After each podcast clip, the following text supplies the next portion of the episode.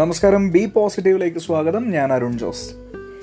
ഒരു ഗ്രാമത്തിൽ വർഷങ്ങളായി മഴ പെയ്തിട്ട് ഒരു രക്ഷയില്ല. ചൂട്, വരൾച്ച, ഇങ്ങനെയുള്ള പ്രശ്നങ്ങൾ കൊണ്ടൊക്കെ അവരാകെ വലഞ്ഞിരിക്കുകയാണ്. അപ്പോൾ അങ്ങനെ ഇരിക്കെ ഗ്രാമത്തലവൻ നാട്ടിലെ പ്രമാണിമാരെയും നാട്ടുകാരെയും ഒക്കെ വിളിച്ചു കൂട്ടിയിട്ട് പറഞ്ഞു, ഇങ്ങനെ പോയാൽ ശരിയാകില്ല, നമുക്ക് ഒരു പ്രാർത്ഥനാ ദിനം സംഘടിപ്പിക്കാം. ഒരു ദിവസം നമ്മളെല്ലാവരും ഒരുമിച്ച് കൂടുന്നു, നമ്മൾ ഒരുമിച്ച് പ്രാർത്ഥിക്കുന്നു, അങ്ങനെ മഴ പെയ്യാൻ വേണ്ടി നമുക്ക് പ്രാർത്ഥിക്കാമെന്ന് തീരുമാനിച്ചു. അങ്ങനെ ആ ദിവസത്തിന് വേണ്ടിയിട്ട് അവർ കാത്തിരുന്നു, നോട്ടീസ് അടിച്ച് വിതരണം ചെയ്തു, നല്ല പബ്ലിസിറ്റിയൊക്കെ കൊടുത്തു. അങ്ങനെ ആ സുദിനത്തിൽ നാട്ടിലെ എല്ലാ ജനങ്ങളും ഗ്രാമത്തിൻ്റെ നടുക്കുള്ള വലിയ ഒരു ഗ്രൗണ്ടിൽ ഒരുമിച്ച് കൂടി. എല്ലാ മതത്തിലെ പുരോഹിതന്മാരും ഉണ്ട്, അവർ ഒരുമിച്ച് പ്രാർത്ഥിക്കുകയാണ്. അങ്ങനെ പ്രാർത്ഥന നടന്ന് കുറച്ചു നേരം ആയപ്പോഴേക്കും ഒരു പയ്യൻ ദൂരെ നിന്ന് നടന്നു വരുന്നത് ചിലരുടെ ശ്രദ്ധയിൽപ്പെട്ടു. ഈ പയ്യനൊരു പ്രത്യേകതയുണ്ടായിരുന്നു, വേറൊന്നുമല്ല, ഇവനൊരു റെയിൻ കോട്ടൊക്കെ ധരിച്ചിട്ടാണ് വരുന്നത്, മഴക്കോട്ടൊക്കെ ധരിച്ചിട്ടാണ് വരുന്നത്.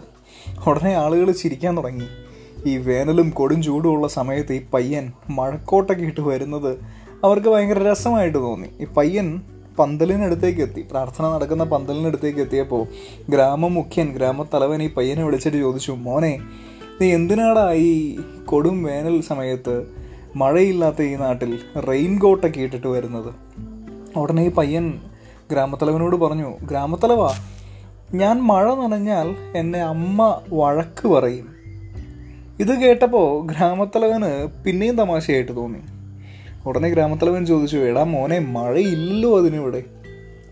ഈ പയ്യൻ അതിന് ഉടനെ ഒരു മറുപടി കൊടുത്തു. അത് ഇങ്ങനെയാണ്, ഗ്രാമത്തലവ, നമ്മൾ പ്രാർത്ഥിക്കുന്നത് മഴ പെയ്യാനല്ലേ? അങ്ങനെ നമ്മൾ പ്രാർത്ഥിച്ച മഴ പെയ്യുമ്പോൾ ഞാൻ നനയില്ലേ? അങ്ങനെ നനയാതിരിക്കാനാണ് ഞാൻ റെയിൻ കോട്ട് ഇട്ടിരിക്കുന്നത്. ഒരു നിമിഷത്തേക്ക് എല്ലാവരും സ്തബ്ധരായി, ആർക്കും ഒന്നും പറയാനുണ്ടായില്ല. പ്രിയപ്പെട്ടവരെ, പലപ്പോഴും നമ്മളും ഇങ്ങനെയാണ്.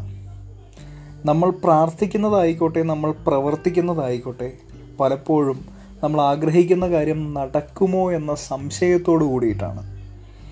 ഒരു ഉദാഹരണം പറഞ്ഞാൽ, പലപ്പോഴും ഈ പരീക്ഷയുടെ സമയത്ത് കുട്ടികൾ പ്രാർത്ഥിക്കുന്നത് ഞാൻ കണ്ടിട്ടുണ്ട്. അവർ പ്രാർത്ഥി പരീക്ഷ എളുപ്പമാകാൻ വേണ്ടി കാര്യമായി പ്രാർത്ഥിക്കും, ഏറ്റവും കൂടുതൽ മാർക്ക് കിട്ടാൻ പ്രാർത്ഥിക്കും. പക്ഷേ ഇതിനൊക്കെ മുമ്പ് പ്രാർത്ഥന കഴിയുമ്പോൾ ഉടനെ അടുത്ത ചിന്തയാണ്, ഓ, ഇന്ന് പാടായിരിക്കുമോ, ദൈവമേ പെട്ടുപോകുമല്ലോ, എന്താകും എന്നൊക്കെ ടെൻഷൻ അടിച്ച് പറയുന്നത് ഞാൻ കേട്ടിട്ടുണ്ട്.